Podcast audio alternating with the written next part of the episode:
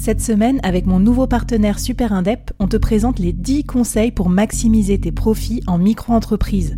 Des conseils pour maximiser tes gains, mais surtout éviter les boulettes administratives. Autant te dire que ça m'aurait plu d'avoir quelqu'un qui me donne ces conseils-là quand je me suis lancée. Je te mets le lien vers ces 10 conseils pépites et un petit cadeau qu'on te réserve avec Super Indep en description de cet épisode.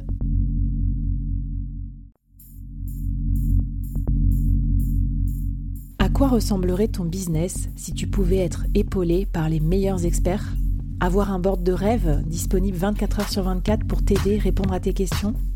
Je suis Flavie Prévost et ce board, je l'ai créé pour toi dans ce podcast.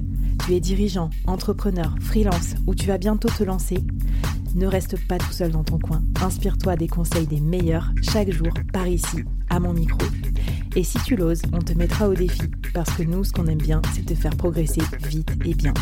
Alors bienvenue à toi, bienvenue dans ton board et bon épisode.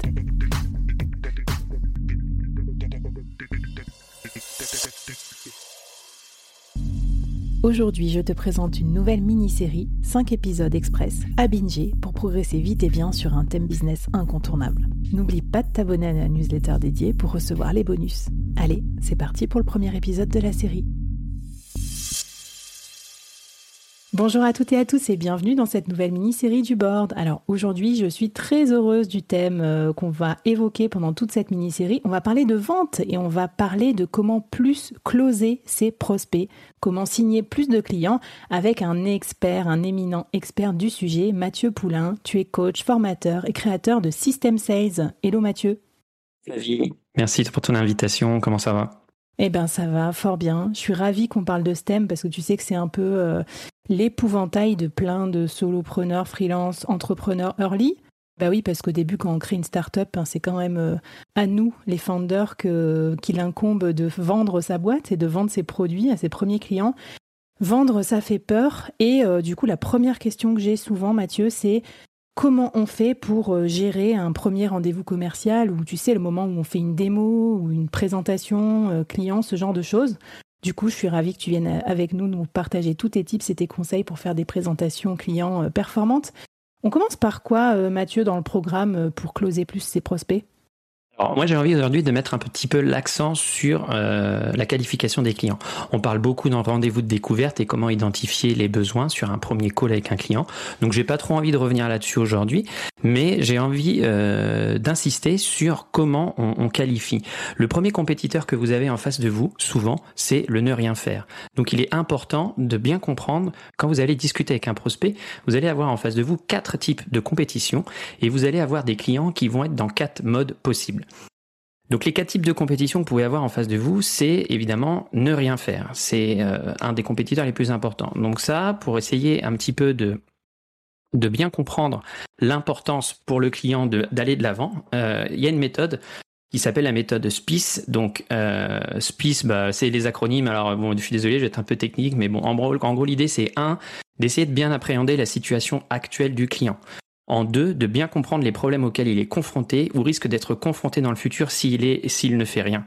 Ensuite, on va essayer de lui faire exprimer l'implication pour lui de ne rien faire, pour qu'il prenne bien conscience euh, ou nous donne, euh, nous fasse comprendre que euh, pour lui c'est vraiment important de bouger. Et ensuite, il faut lui faire essayer de lui faire exprimer la nécessité de trouver des solutions pour faire évoluer sa situation. Voilà. Donc c'est ce qu'on appelle la méthode SPICE. J'adore plein de choses dans ce que tu dis. Déjà, le fait que je, je vais rien faire, c'est vraiment le concurrent numéro un. Moi, je le vois tout le temps dans mes calls de vente. Hein. C'est plus, c'est bon, on en parlera plus tard, on verra plus tard, etc. Donc, euh, la plupart des freelances, notamment, ils se disent, ouais, je suis en concurrent avec, en concurrence avec un tel, un tel, un tel. En fait, le premier concurrent du freelance, souvent, c'est le stagiaire ou personne, parce que du coup, le dirigeant, il s'occupe pas du sujet. Et après, deuxièmement, je connaissais Spin, moi, mais je connaissais pas Spice. D'ailleurs, euh, entre nous soit dit en français, ça passe pas trop bien, mais c'est quoi du coup, du coup les lettres pour nous récapituler la bah, méthode Le S de situation, le P de problème, le I de implication et le S de situation. Voilà, tout simplement, méthode SPICE. Je sais plus où j'ai vu ça, mais moi j'ai trouvé ça pas mal. Euh, et tu l'as mentionné, dans les autres types de compétitions, on a souvent aussi utilisé ses propres ressources. On n'y pense pas souvent, mais c'est important de poser la question ouvertement, est-ce que vous avez les capacités de faire ce projet en interne? Euh, Parce que comme tu dis, euh, parfois Voilà. Et ça peut prendre un petit peu de temps pour un client de comprendre qui, même s'il le fait lui-même en interne, ça va lui coûter beaucoup plus cher que de le faire euh, faire par quelqu'un, par un freelance ou, ou d'utiliser un sort party. Donc euh, voilà. Mais attention à cette euh, compétition possible. On, on, fait, on est en train de faire un petit peu, on a, de faire un petit peu cette voie chez soi. Est-ce que j'ai bien évalué la compétition en face de moi? Est-ce que j'ai bien classé mon client dans les petites cases pour savoir dans quel dans quel mode il est quoi Tu vois?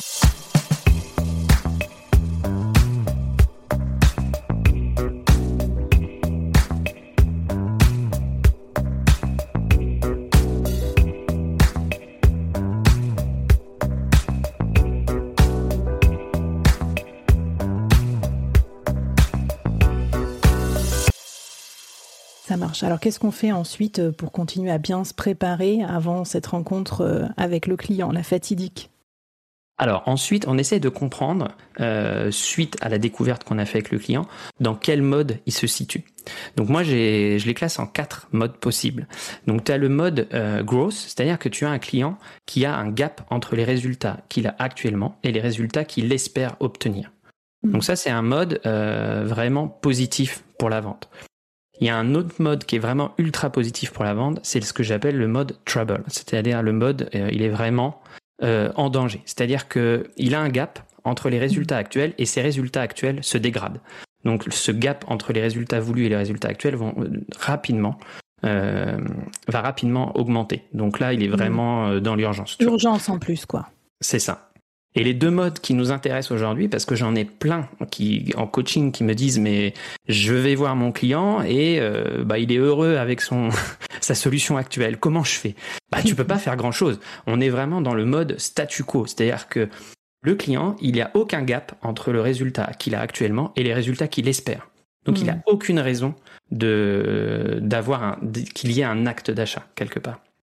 Et enfin, il y a le client suroptimiste, que j'appelle un petit peu le client. Euh, alors lui, euh, c'est très compliqué parce que tu sais qu'il n'est pas du tout au niveau, qu'il n'est pas du tout au résultat qu'il voudrait avoir, mais lui, il est persuadé d'y être.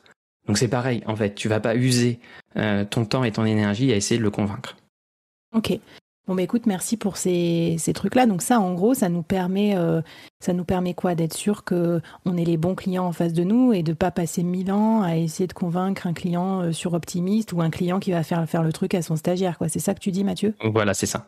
Et, et, je pense que ça, c'est une étape qui est vraiment, euh, vraiment importante. T'as vraiment raison parce que souvent on s'arc-boute sur, tu vois, et c'est aussi le défaut qu'on a, c'est qu'on prospecte pas assez, on n'a pas assez de clients devant nous. Du coup, quand on en a un, on essaye de forcer alors que bah en fait c'est peut-être pas le bon moment pour le client ou c'est peut-être pas le bon produit pour lui C'est ça. Et moi ce que je dis toujours parce qu'on lit sur les réseaux sociaux des gens euh, qui disent euh, Bon, est-ce que euh, j'accepte ce client? Si c'est une personne avec qui tu prendrais pas une bière, ne le signe pas. il t'a embêté, il a pas répondu à un de tes messages, il ne te mérite pas. Bon, évidemment, ça c'est un petit peu bullshit. Mais ce qui est sûr, c'est que la qualification, comme on vient d'expliquer ici, elle doit se faire sur des critères qui sont pas des critères émotionnels, mais qui sont des mm. critères vraiment euh, établis à l'avance. Si vous êtes en freelance, des critères que vous avez vous-même établis, ou si vous êtes dans une entreprise, des critères que vous avez établis avec votre équipe de vente, votre équipe marketing et votre équipe exécution. J'aime beaucoup ce que tu dis parce que voilà, quand on est, sinon on confond aussi. Le client était sympa, mais en fait il va rien faire avec nous. Donc moi j'en vois tous les jours aussi. Ça m'embête pas euh, d'avoir des conversations avec eux. Je veux dire, mais il faut pas compter sur eux pour faire du chiffre euh, avec nous. Donc merci. Exactement. Est-ce que tu as un petit défi ou une petite ressource à nous donner pour euh, avant qu'on passe à la suite? Alors moi, un petit défi, j'ai envie de, demander aux, gens de se poser cinq minutes seuls ou en équipe justement et d'établir cinq critères de qualification pour lesquels je vais pouvoir noter mon client. C'est-à-dire que euh, est-ce que j'ai déjà travaillé avec lui? Est-ce que c'est un client euh, que je classifie un peu hors argent ou bronze, c'est-à-dire est-ce que c'est un client important qui va m'apporter beaucoup de volume? Euh, Est-ce que c'est un client qui a des impayés chez nous? Etc., etc. Tu vois, d'établir cinq critères de qualification qui vont te permettre un peu de noter ton client. Et, même si c'est ton meilleur ami, et s'il est super sympa, et eh ben s'il remplit pas ces critères, tu peux, euh, tu lui dis non. Ok, et eh ben c'est ce qui est vraiment frustrant quand j'enregistre les épisodes du board avec vous, c'est que moi j'ai envie tout de suite de raccrocher, de prendre mon Notion, de créer mes cinq critères, enfin tu vois, en gros de travailler aussi sur mon business. Donc merci pour ce, ce pratique. Et d'ailleurs, je vous rappelle qu'on va vous mettre tout au long de la mini-série des ressources complémentaires sur la vente pour vous améliorer, pour aller encore plus loin, euh, ou les petits tips ou les petits bonus que Mathieu vous distillera dans cette mini-série, dans la newsletter du board en description. On est parti pour l'épisode 2, Mathieu? Alors on y va. Allez, on y va. Et dans l'épisode 2, on va parler justement de la présentation client, la démo, appelez ça comme vous voulez, le rendez-vous commercial, quoi. Qu'est-ce qu'on doit mettre dedans? C'est parti.